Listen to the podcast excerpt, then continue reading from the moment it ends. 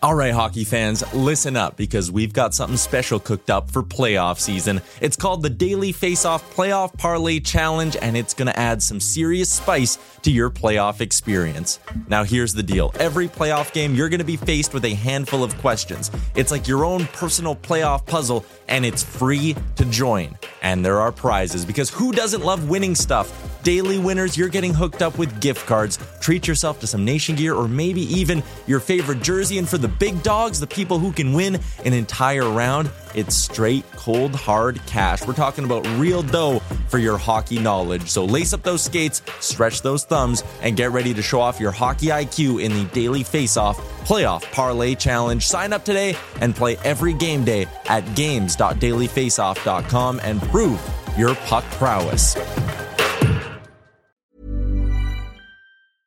I'm Sandra, and I'm just the professional your small business was looking for. But you didn't hire me because you didn't use LinkedIn jobs. LinkedIn has professionals you can't find anywhere else, including those who aren't actively looking for a new job but might be open to the perfect role, like me. In a given month, over 70% of LinkedIn users don't visit other leading job sites. So if you're not looking on LinkedIn, you'll miss out on great candidates like Sandra. Start hiring professionals like a professional. Post your free job on linkedin.com/people today. Since 2013, Bombas has donated over 100 million socks, underwear, and t-shirts to those facing homelessness. If we counted those on air, this ad would last over 1,157 days. But if we counted the time it takes to make a donation possible, it would take just a few clicks. Because every time you make a purchase, Bombas donates an item to someone who needs it. Go to bombas.com slash ACAST and use code ACAST for 20% off your first purchase. That's bombas.com slash ACAST, code ACAST.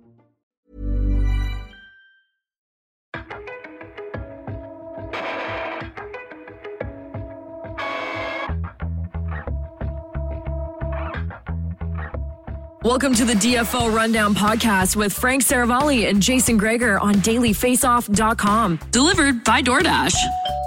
Welcome to episode 117 of the DFO Rundown. I'm Jason Gregor alongside Frank Seravalli and another crazy weekend in the National Hockey League as we get closer to the uh, playoffs. Uh, we know who's in the East, and uh, it's down for me, Frank. Uh, we're down to nine teams. There's a, few teams battling for playoff spots. That's it. Uh, five teams, I guess, who still could fall out of the playoff spot or get in in Edmonton, LA, Nashville, Dallas, and Las Vegas. And Edmonton and LA seem not pretty, but fairly comfortable to get in the Pacific. So it'll be fun, Frank. And uh, I want to start with that playoff race and uh, your thoughts. The Vegas Golden Knights are 5 and 0 since in their last five games since March 23rd. They've gained zero points on Edmonton and only two points on LA. It's pretty tough to gain ground. It's the story of this league. It's the story of this league basically from November on. If you don't have a good October, you don't have a good November, you're in big trouble because it's so hard to make up ground. And, you know, just go back and do the math on how good the Vancouver Canucks have been since Bruce Boudreau took over. Like it doesn't, it's, it's, it's amazing that they were even in a playoff conversation at any point. But you see now how the math catches up to them and how far back they are.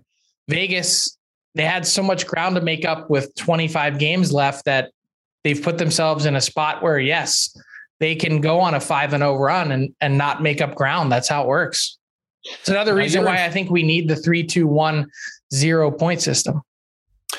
Now we can get into that actually. Um, let's go to your city first. Where do you come out on Keith Yandle?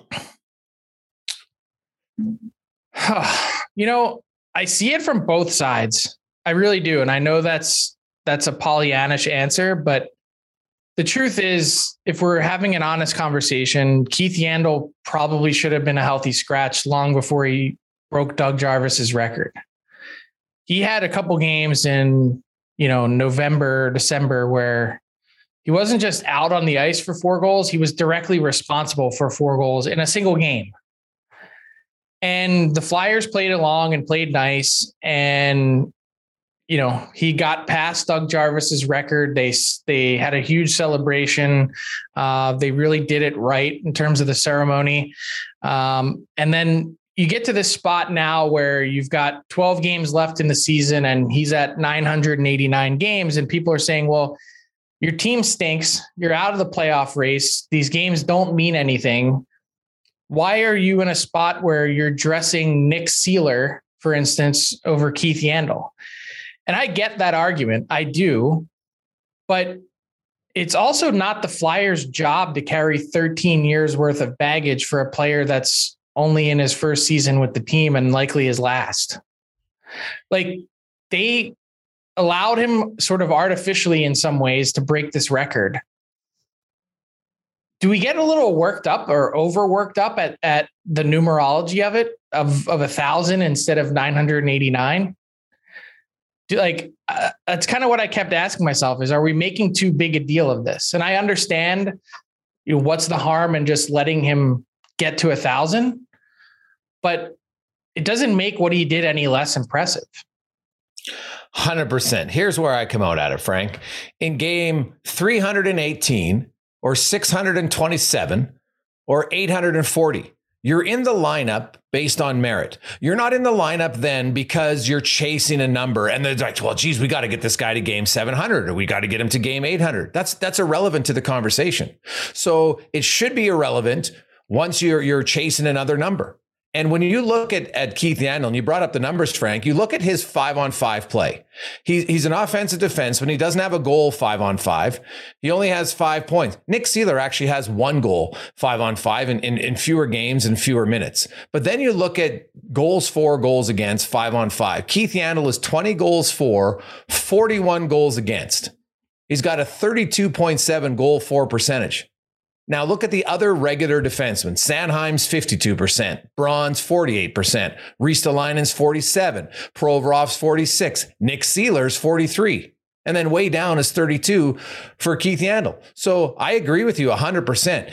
He they did By almost him, every objective measure, he's had an yeah. awful season. Yeah, they did him a favor by letting him set the record. And when people say, "Well, it's a thousand games," let's let's be honest here in three seasons, when people remember Keith Yandle, they're going to remember him for being a dynamic offensive player. Whether he played a thousand consecutive games or 989 consecutive games really isn't going to change anything other than I think some people get caught up in the emotion of it rather than is should he be in the lineup based on merit alone? Because because that's what you're supposed. To do. They already did him the favor. Yeah, exactly. At, so at 938 or whatever, to your point, he he should have come out of the lineup. Yeah. And I think that here's the thing. So let's say he gets to a thousand games. The way Phil Kessel's going, Phil Kessel's breaking the record next year because I think Keith Yandle is in is going to be in a challenge to get a contract next season based on merit and how he played this year. I was going to say at the end, none of this is really going to matter because Phil Kessel's going to be the record record holder, and it's going to be Yandle who held it for a 25 game stretch. Yeah. And like it's unf- you know what I want to say this I want to applaud Keith Yandle. I, I saw his press conference. I, I get He's that it's challenging. Every player wants. I, you know, I, I, co-host my regular show with Jason Strudwick, and you know, he played almost 700 NHL games. He joked that he was a healthy scratch for about 400 of them, or 400 plus games. Right? It's difficult to to sit in the press box and, and have a positive mindset. And you know, I understand why Hayes comes out and says, "Hey, I don't agree with it." They're really good friends. Like you, st- you stand up for your teammates. I understand all of that. But at the, the, end of it, I don't really think all the the negative, oh, the Flyers, this shows no one's going to want to sign there. I'm like, what? He's he got the contract on first year in the organization, wasn't playing very well, and they stuck with him so he could break the record. I would say that's a pretty good organizational move. Yeah, I, like I said, I see it from both sides because like I get how popular of a player he is in that dressing room too. So it, it's it is a little different in that sense but they don't owe him anything. They they they gave him what they thought he deserved in, in the sense that it was, you know, he probably could have come out at, at 967 games or whatever the number is. He should have come out 925. It just so happens that this is the time that they've made the call. The only thing that you can quibble with, I think, even if you can objectively say that Nick Seeler has had a better season, I mean, Nick Seeler is a 28, 29 year old journeyman. Like, yeah. it, you know, he, uh, in the pecking order of like, and then we're talking like, does it really matter? Like, does it really matter who you're playing in the last 12 games? I know that it should be by merit, but this coach isn't even going to be here next season. yeah.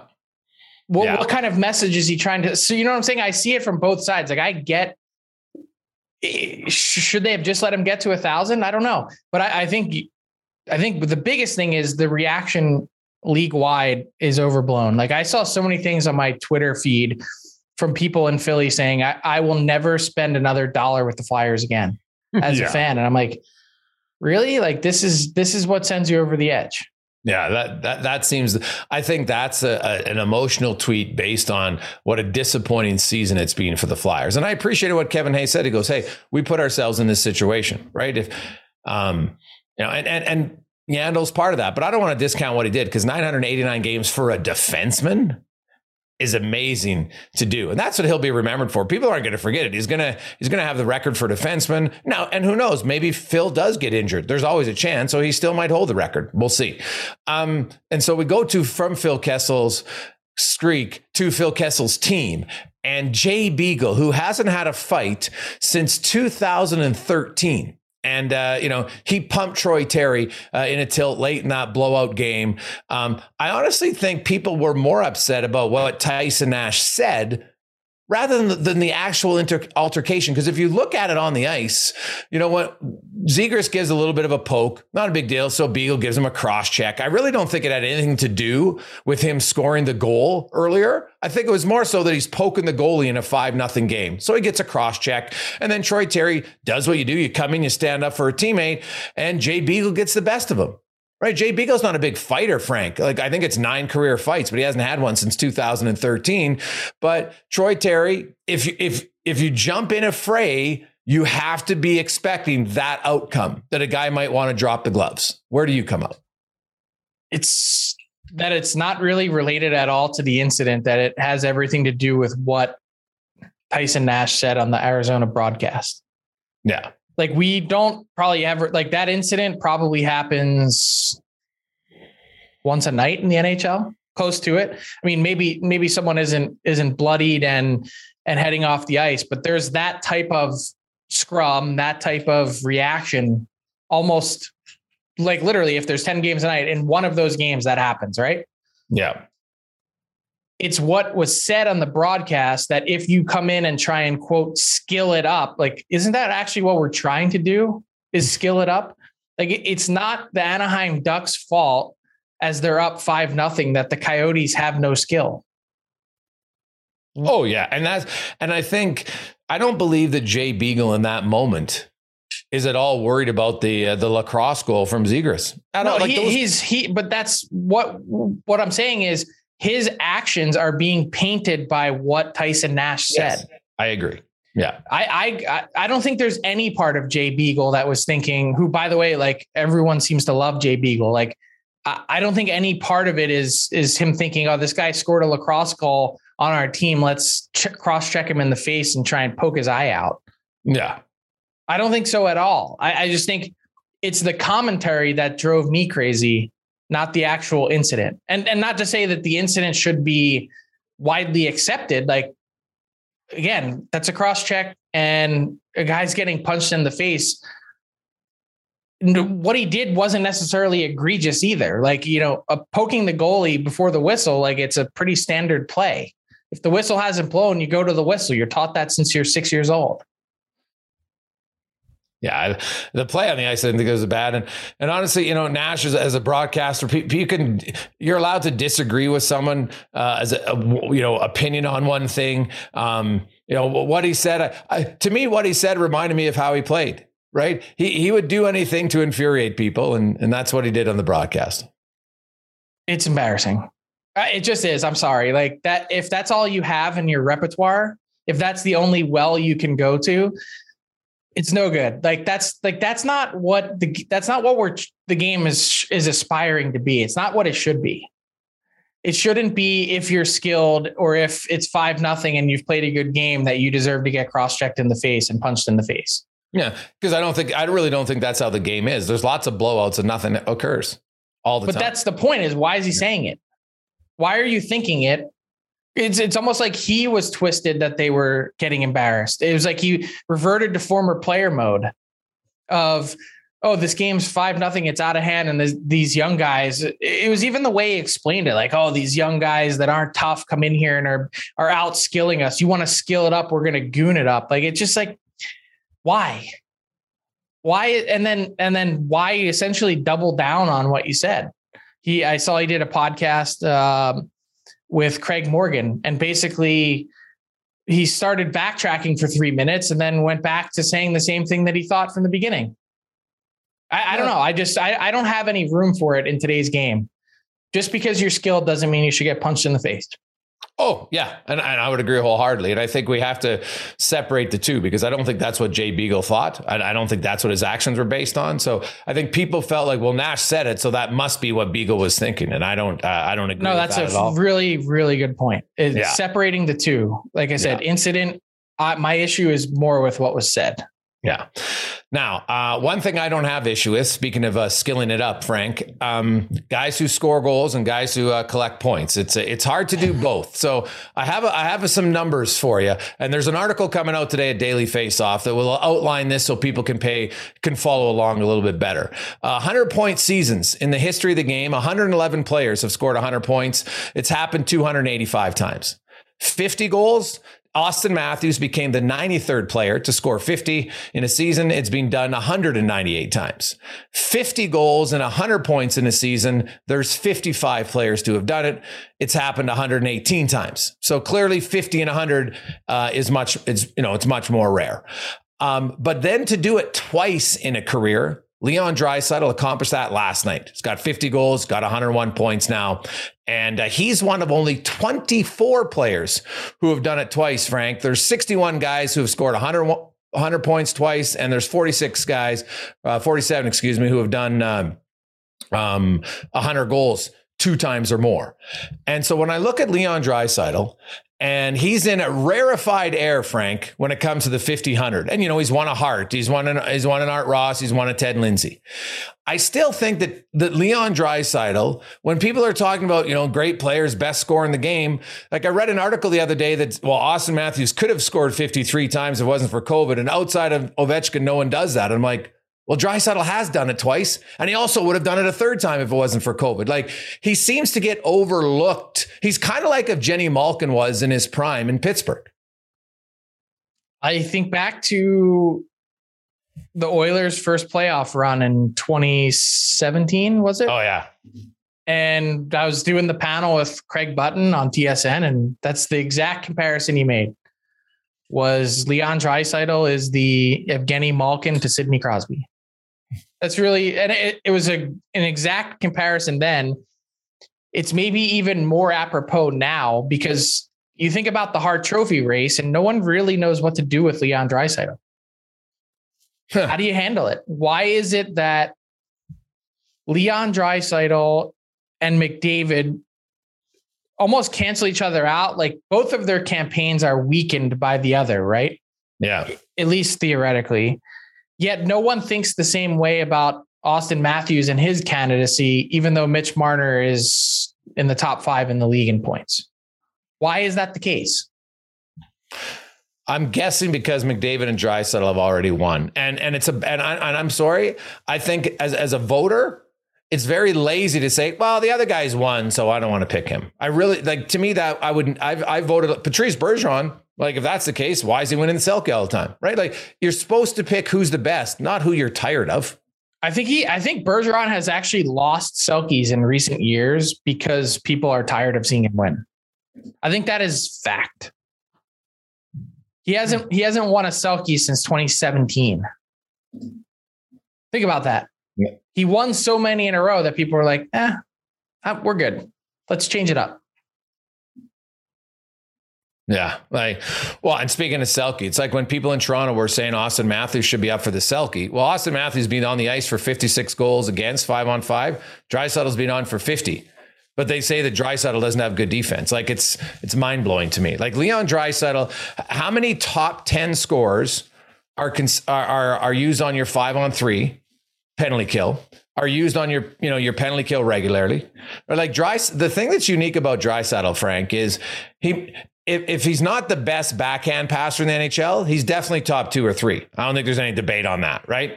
Um, he's an elite passer and he's become one of the elite scorers. Like Austin Matthews has a better uh, snapshot, no question. Like his release is fantastic. But you look at Draisaitl, is probably more accurate with his one timer and scores on it more. Right? Exactly. It's like you know, he's he's not Ovechkin because very few people are Ovechkin. Let's be real here. But I just I find it interesting how Draisaitl gets overlooked. And when you when so like when I crunched those numbers and you know I dug deep into it and it took me a long time, but only 24 guys and Draisaitl, there's a realistic chance he could do it again, Frank. Well, if he does it again, you know, you you you uh, you guarantee rubber stamp his ticket to the Hockey Hall of Fame because I think you the, already have. Yeah, and you're probably right.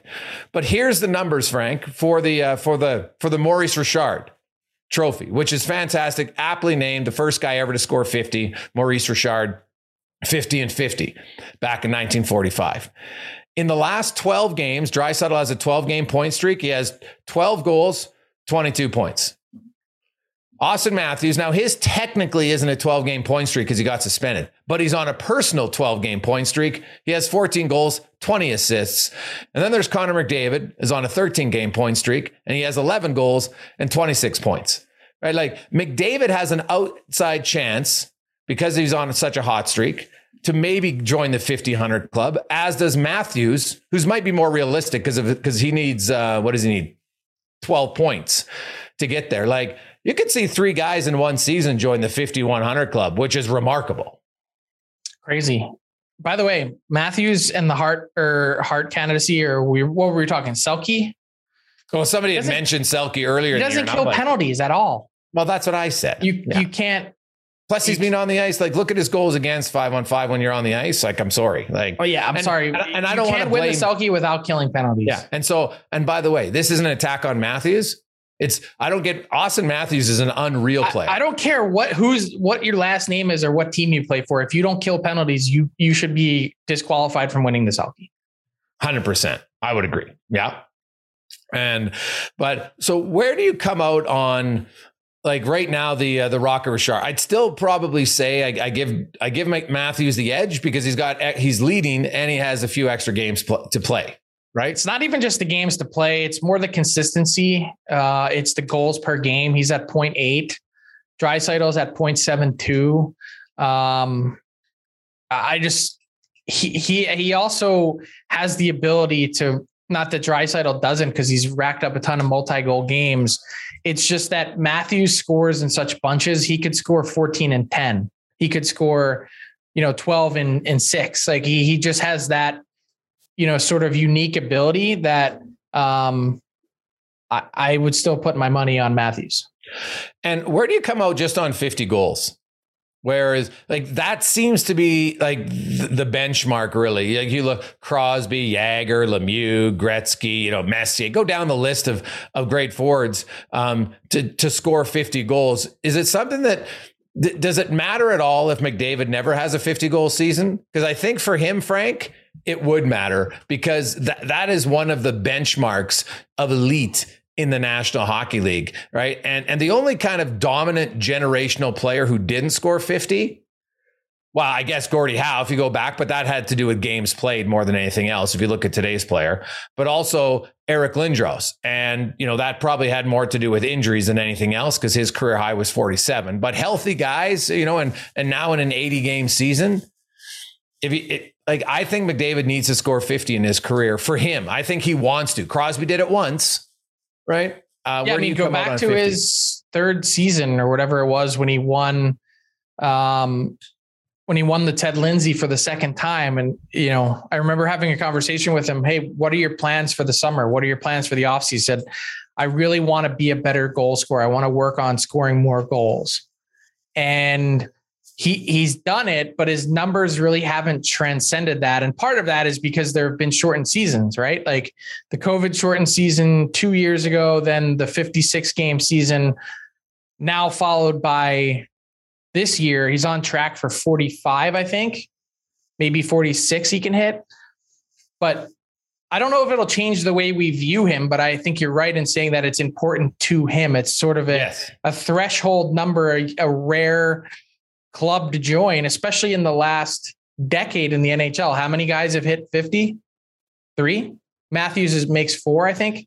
Oh no! In the last decade, it's three. Matthews is the third. Stamkos, Chris, Ovechkin. No, Stamkos. Technically, Frank, that's eleven years ago. That's how time flies. Oh, okay. Yeah, yeah he had what sixty-two.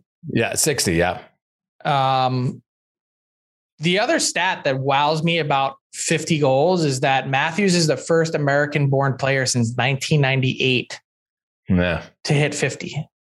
Yeah. That's a long time. There's a lot of American born NHL players that haven't been able to hit 50. Well, you look at, at the at the conversation, and obviously it's it's a long ways away because you got to wait till the career's over. But you know, Mike Modano, I think Frank, and maybe you can you'd know better being an American, but you know, Mike Modano, many people consider him maybe the, the greatest American player, right? But you know, there's defenseman Chris Chelios, of course. You know, had Brett Hull as a shooter, but then you got Patrick Kane, and you look at his career, and you look at Auston Matthews, and Matthews is the better goal scorer, no question.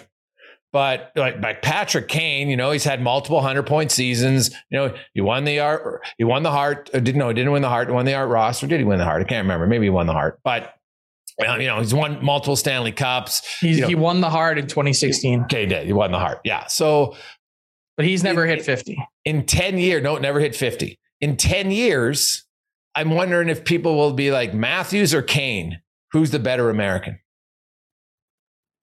Because goal scoring, it's funny, Frank. We look at it.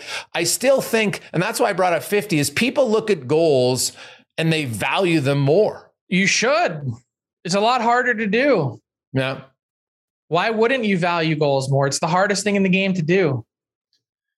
But if you're like, what if you're like, look at Chris Kreider's year, right? Like Chris Kreider, he's got a chance to score 50, but he's not even going to have 25 assists. Right. So where where does that where does you know that's you have a guy like McDavid, or McDavid's maybe a bad example, Johnny Gaudreau, Jonathan Huberdeau. They're going to join the 100 point club this season, become the 112th and 113th players to score 100. And then you look at Kreider's season. Would you would you say that Kreider had a better year or Gaudreau and Huberdeau had a better year? Just watching them play, I would say Gaudreau and Huberdeau had a better yeah. year. Yeah, and then but but Kreider could join that that fifty uh, you know fifty goal club, and I, and I think you know it's a mark, remarkable season what he's had, but he kind of looks like a guy who who's going to have that ultimate career year. Yep. Yeah, I wonder how repeatable it is for Chris Kreider. What was That's my high? big question. He's 29? got 20, 20, He's thirty. He turns thirty one. Uh, actually later this month he has 24 power play goals. Yeah. League leading 24 power play goals. That's that's a ton. Oh, His dude, previous career high was 11 and that was last year. Well, you know who he reminds me of this season? He's looking like Tim Kerr and Dave Andreychuk, just crushing it around the net, right well, in tight. T- it's Tim Kerr, by the way, we talked about Hall of Fame. I think that guy has a sneaky, sneaky, decent Hall of Fame resume that no one has ever talked about. I would talk about 50 goal seasons, four, four straight 50 plus. Yeah. 54, 54, 58, 58. And one year he had 34 power play goals. Yeah. He led the league in power play goals for three straight seasons. He doesn't have the individual hardware. His career was cut short, six, 655 games, tons of injuries, but 54, 54, 58, 58. And then two seasons later, after only playing eight games, hit 48 and 69 games. Oh, buddy, he could, he could score, man. As a he was the most dominant fan. winger, power forward in the game for a five year stretch. Does that count for something? It, it should put him in the conversation, right? But you're right. I, I he, he gets overlooked uh, a lot. But but if you look at, at kind of the, the peak of his career, man, he was uh, he was pretty dynamic. There's uh, there's no question about it. So he he has more as many points in 75 less games than Cam Neely, who's in. And Cam Neely had three 50 goal seasons. Tim Kerr had four straight. That's like that's his poster child for getting in. Is if Cam Neely's in, then why isn't Tim Kerr? And Well, you, you can't even make the argument that he played on really good Boston teams. Like the Flyers went to the final how many times with Tim Kerr? Twice lost the Oilers. I think they went three times, Well, 85 and 87. right? Yeah. That was it with him. Because then they went with Lindros again in the 90s, but he wasn't on that team. They went did they went in 80, right? He he just missed that. Yeah, yeah. I don't think he was there that time. when they lost to the Islanders. Mm-hmm. Yeah. And also, Frank, he's one of only 10 players in NHL history to have scored 58 goals twice. Crazy.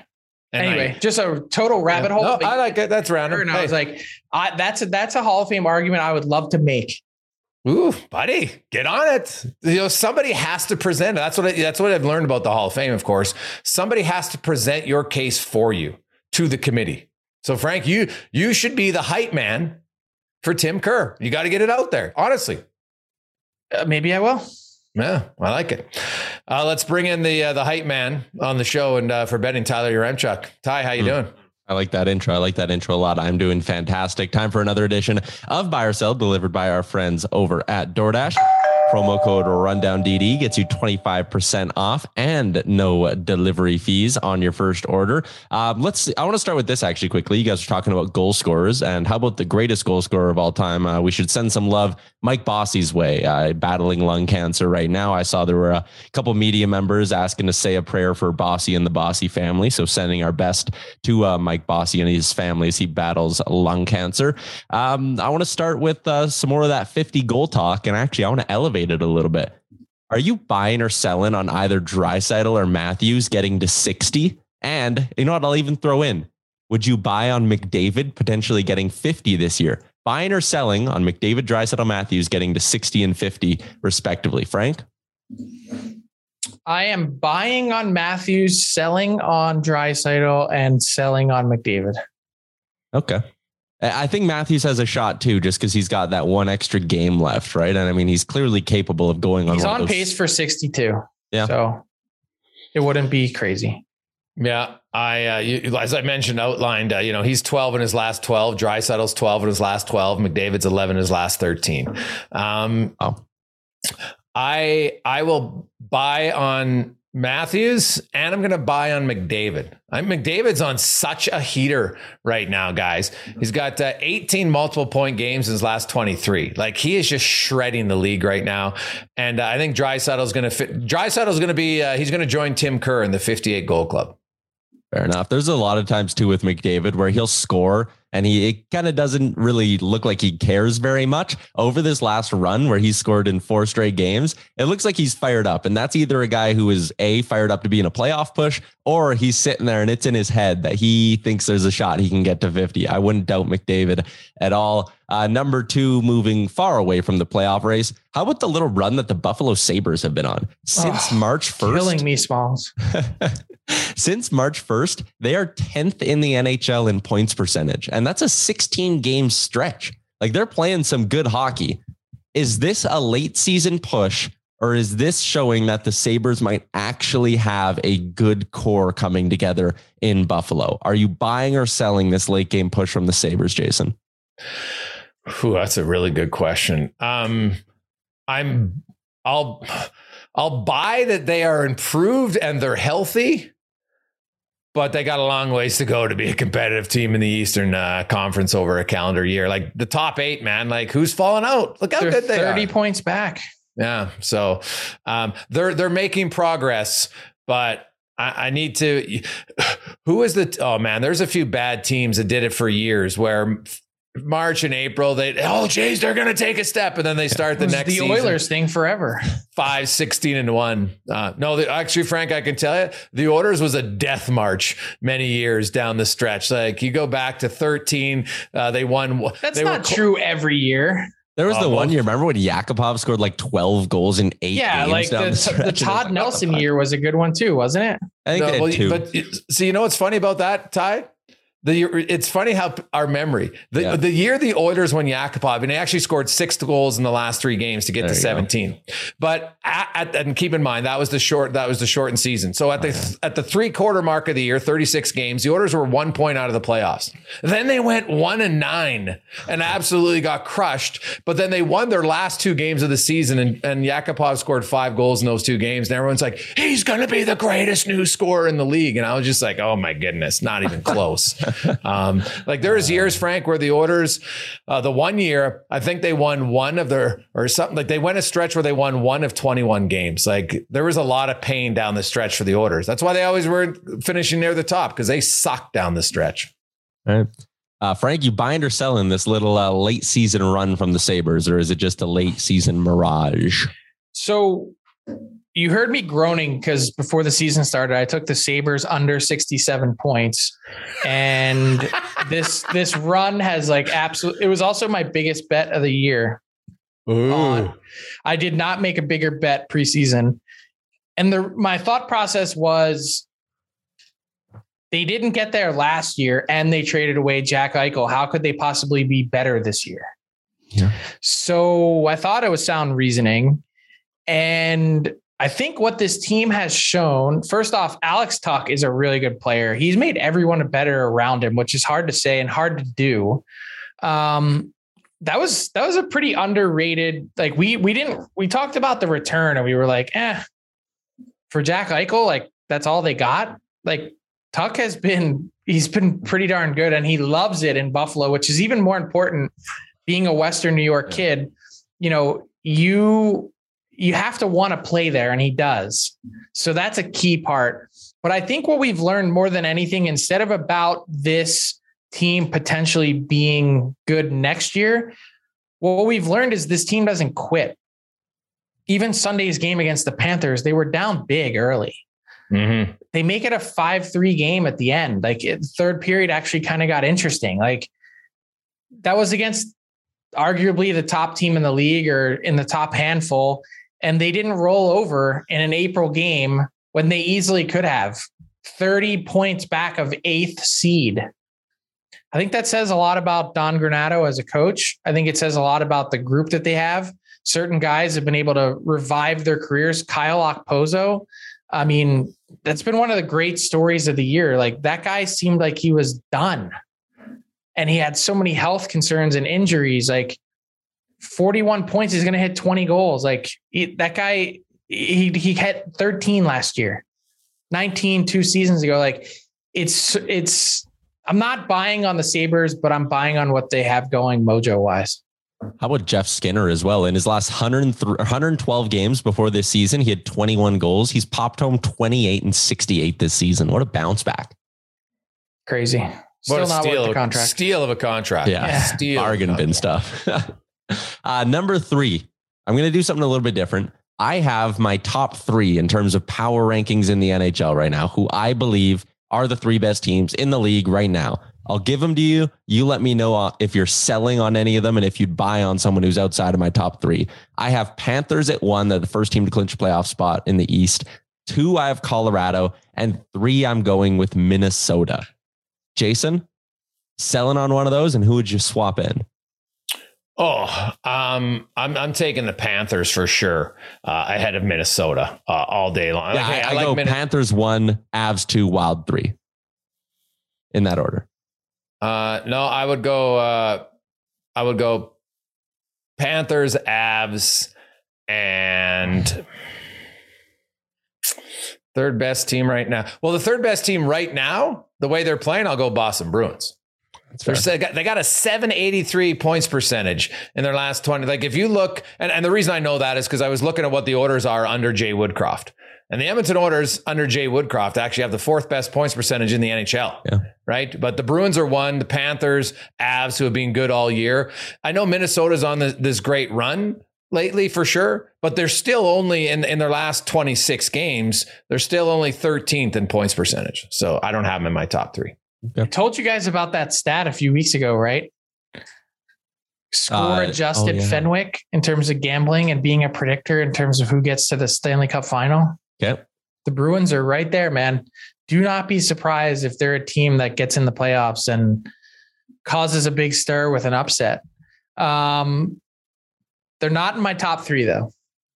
I would go Avs one, Florida two, and I'd go Carolina three. Ooh, Carolina three. All right. So both of you selling on Carolina get no love. No, no one likes Carolina. I like them. I just don't. I don't know if I love them.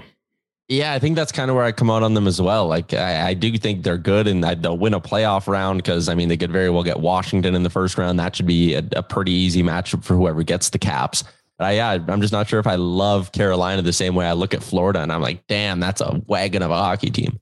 I'll put well, it out this I, I way. think there's a clear delineation between it's Florida and Colorado in one category, and then it's sort of like everyone else in the next tier down. Does yeah, that make any still, sense? I'll still put Tampa in there. Here's the way I look at Carolina, guys.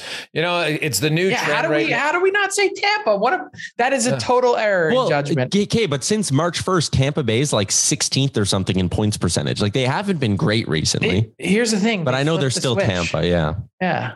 Uh, well, here, here's the way I look at it, guys. You see one of the new trends. Uh, everybody's into brown suits right now, mm-hmm. right? That's like the new color. And if you watch it, see it everywhere, brown suits. I'll say this about the brown suit. The brown suit like Carolina. Yeah, it looks good, but are you pulling it out of your closet when you're wearing your favorite suit? Highly, it's still, it's rare for the brown to be your number one suit. It can look nice. It's trendy, but is it the top one? Whereas Tampa Bay is maybe just your classic black suit, right? Whew. They're going to come black through suit, for white you. shirt, buddy. Can't go wrong. You're like any day I want to look good, I just go with the Ray Donovan. It's a win. Uh, hey, uh, I, I had a brown suit once, and I, I wore it on air, and I had my boss call me after. He goes, "Hey, you like that suit?" yep. like, don't ever wear it again. okay, uh, never wear it again. All right, uh, let's wrap it up with our PointsBet bonus question. And today is a big day for our friends at PointsBet Canada because sports betting is live and legal in Ontario, the uh, first Canadian province to Welcome really sort to of 2022 Ontario. Jeez, yeah, Alberta's not there yet, so yeah, they're the first ones to open it up to sort of the third party market, if you will, because yeah. Alberta has the government regulated yeah. side and nothing else. Um, but Ontario is roaring and ready to go, and PointsBet is roaring and ready to go. So head over to PointsBet Canada. I have a link right now on our Twitter. We have one up at Daily Faceoff as well. If you hit that link, there's a little welcome bonus for you. So sports betters in Ontario it is a good day to be you, and it's a good day for our friends at PointsBet Canada. Uh, hey, it's Ty, also, yep. Sorry to interrupt. What is the line today on the Leafs to win the playoffs? Because Mark, that'll probably be the biggest single bet in Ontario today on PointsBet. Oh, I guarantee you will be. Uh, the Toronto Maple Leafs to win the Stanley Cup on PointsBet are plus 1200, 12 to 1. Oh, mark it down. Leafs fans are going crazy today, Frankie. Their PointsBet's just like, ka-ching, why not? I put exactly nineteen dollars and sixty seven cents on the Leafs to win the cup before the year started. I might. I was thinking I had a cash out offer today for eleven dollars. I was thinking about taking it. Hey, hey, a couple coffees, right? Um, all right. It's also a good week for this to happen. It's a big betting week with the Masters coming up. So I always love getting your guys' take on uh, other sporting events. So the Masters, the top five, Jon Rahm is the odds on favorite, plus 1100. You got Justin Thomas, who is my boy at plus 1400, Cameron Smith, 1600, Dustin Johnson and Scotty Scheffler round out the top five. Top Canadian is Corey Conners at 61, 60 to 1. And Tiger Woods is kicking around at 80 to 1. Uh, so let me just throw this out there for your points bet question. Give me a Masters pick. I want someone to bet on. Well, definitely not Woods. Um, Scotty Scheffler is on fire, fire. Uh, lately. I was watching the uh, the match play. Um, was a little bit hungover on the Sunday, one of the rare times in a long time after COVID uh, had, had an outbreak. So why not? But uh, so I will go with um, I will go with the I will go with Scheffler. But I, I, if you could bet for Corey Conners to finish top five, I'm doing that too. Frank, I am going Dustin Johnson. DJ has owned that course. There. Yeah. Recently, he's been like, if you look at the last however 20 rounds played at the Masters, like how many guys have a better total than low yeah. score than Dustin Johnson? I can't imagine it's very many. If hey, any. what's Kisner's odds right now, Ty? Ah, Kisner's odds. He's outside of the top 10. No, he's way down there. He's 200 to 1. Dude, I'm putting some on him. That guy's on fire lately. So, yeah, little Kisner action. I He's also that. my favorite character on, on the tour. Yeah. It's not oh. even close. I uh, I love Masters Week. I shouldn't say this with uh, the president of hockey content on the show, but I will be not very productive down the stretch of this weekend once the Masters comes on, and I love it. Just another day that ends in Y. All right, uh, that's going to do it for another edition of Buy or Sell. Once again, shout out to PointsBet Canada. They're live in Ontario. Head over to our Twitter, and we got a link up there. And shout out to our friends at DoorDash. That's a funny bet, nineteen dollars and sixty seven cents, Frank. Whoever. I, I, I mean, if you're not having fun, like why? Yeah. Why do well, it? Why not? Why not? What did it pay out? Uh, it was nineteen. It let's see, active bets. Toronto Maple Leafs nineteen dollars and sixty seven cents to win two hundred and sixteen dollars and thirty seven cents. Hmm, all right, like ten to one, give or take. So yeah, all right. Like, not bad. I think it's 12 to 1. So, how many bets did you make at the start of the year? And how many of you cashed out? Uh, I made a bunch to start the year that have only a couple have cashed out. Kings over 85 and Kraken under 93, which was like stealing money. Yeah, that was the line of the year. I didn't understand it. You you guys even got me. I'm not a I'm not a big better, but I put uh, when I saw that line, I put a hundred bucks on it. I was like, that's I thought that was the easiest bet of the year. So I've got a few juicy ones outstanding. Okay, you tell me if I'm going to get there or not. Oilers over 98 points. Whew, man, you know what's funny, Frank? Uh, two weeks ago, I had the playoff cut line in the West at 95 points. I thought that was pretty realistic. But you look at it now, like it's closer to 97. So the Oilers, they would need 13 points in their final 12 games. So all, all they got to do is go seven and five, right? As I mentioned, since Jay Woodcroft took over, Frank, the Oilers are 17, 7 and 2. They got the fourth best points percentage in the National Hockey League. They got the mo- they're tied with Boston for the most points, but that's because they played a few more games than other teams. Um, I know everybody's talking about well, they got a, a harder schedule. Yeah, but they've played good teams. Like the Oilers despite the thing about the Oilers is they have those games where they get absolutely destroyed, like they did against Calgary. But for a lot of the other games, the Oilers have actually been quite good since Woodcroft t- took over. And you got the uh, the two most dynamic offensive players in the game on heaters right now. So yeah, Frank, I would I would if you could up that bet right now, I would you actually can't. take over on uh, 98. I know you can't. But, but would uh, you what you think you think I'm going to get there? Yes yes or no? Yes. yes. I think they'll okay. get uh, so they need 14 more points, right? Okay. Got to get to 99. Auston Matthews winning the Rocket. We talked about that. Carolina Hurricanes over 96. That looks pretty oh, good. Buddy. Oh, wait, they, they already hit it, actually. They already are. Sorry. It's money in the bank. Yeah. Okay, so that didn't cash yet.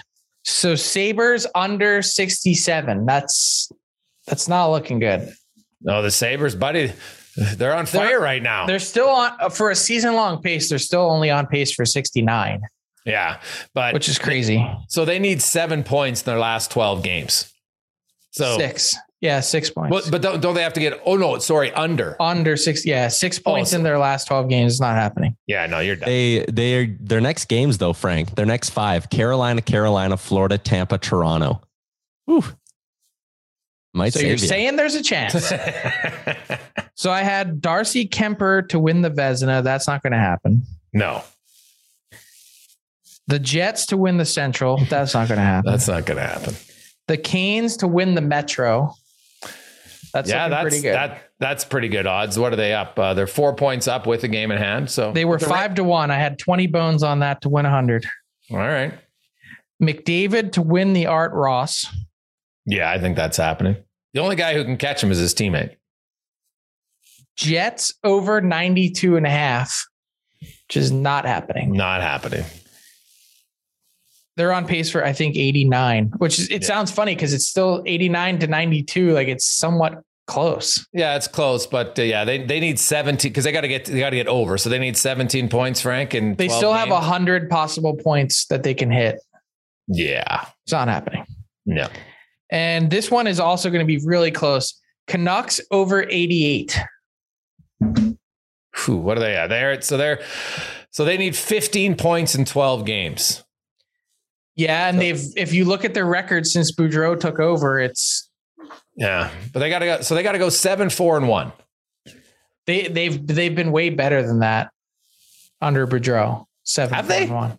I think Uh, I can tell you for sure. uh, haven't they? Like, what did he get hired? November sixth or something? This it was December fourth, I think. Oh, sorry, that was Vino got fired. Okay, um, December fourth. Well, if you look at uh, he got yeah, his first game was December 6th. They were 9, 15, and 2, and now they're 32, 28. So they went uh 20 they're 24, 14, and three.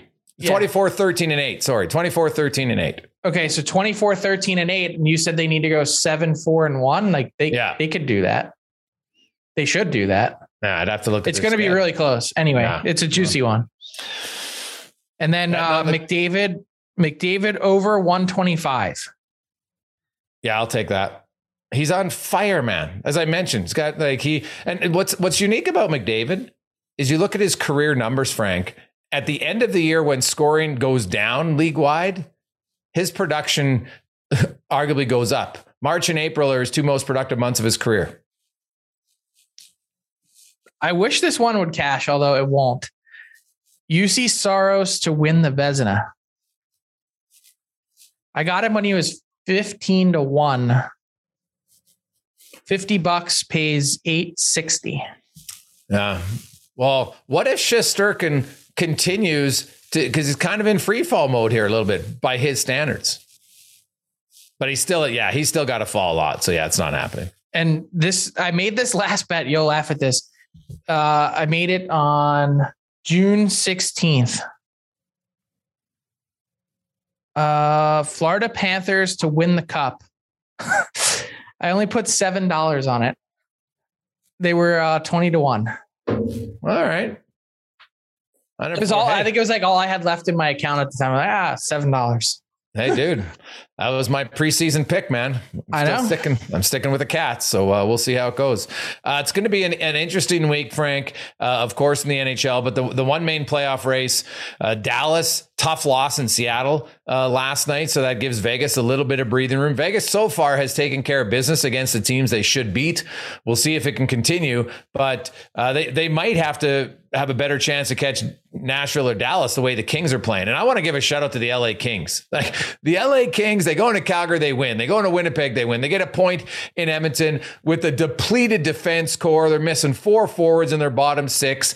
They I tell you, and what the Kings continue to do to me is absolutely amazing. Like that, I, I thought, oh, this trip might be tough on them. And they get five out of six points.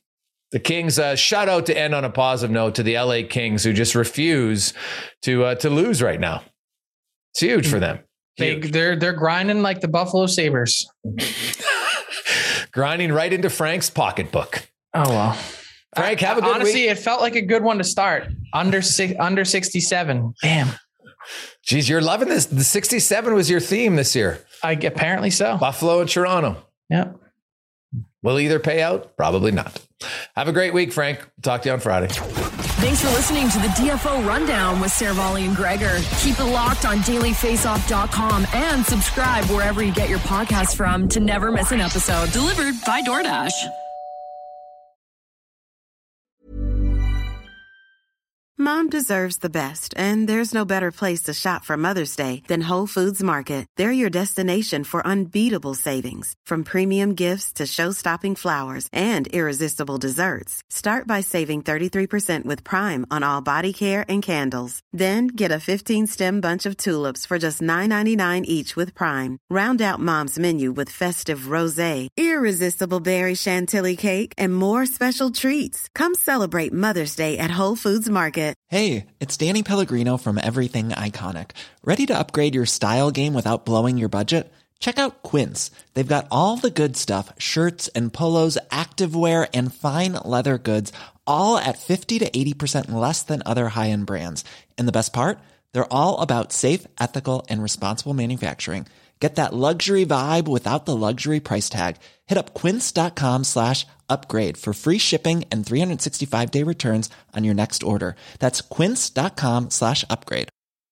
Mom deserves the best, and there's no better place to shop for Mother's Day than Whole Foods Market. They're your destination for unbeatable savings, from premium gifts to show-stopping flowers and irresistible desserts. Start by saving 33% with Prime on all body care and candles. Then get a 15-stem bunch of tulips for just $9.99 each with Prime. Round out Mom's menu with festive rosé, irresistible berry chantilly cake, and more special treats. Come celebrate Mother's Day at Whole Foods Market.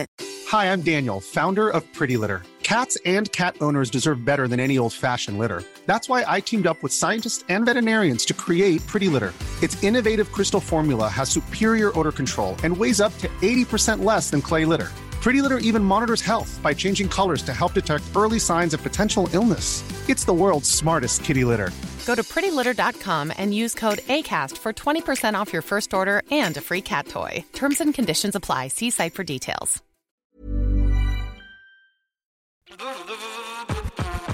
All right, hockey fans, listen up because we've got something special coming your way this playoff season. It's called the Daily Faceoff Playoff Parlay Challenge, and let me tell you, it's going to add some serious spice to your playoff experience.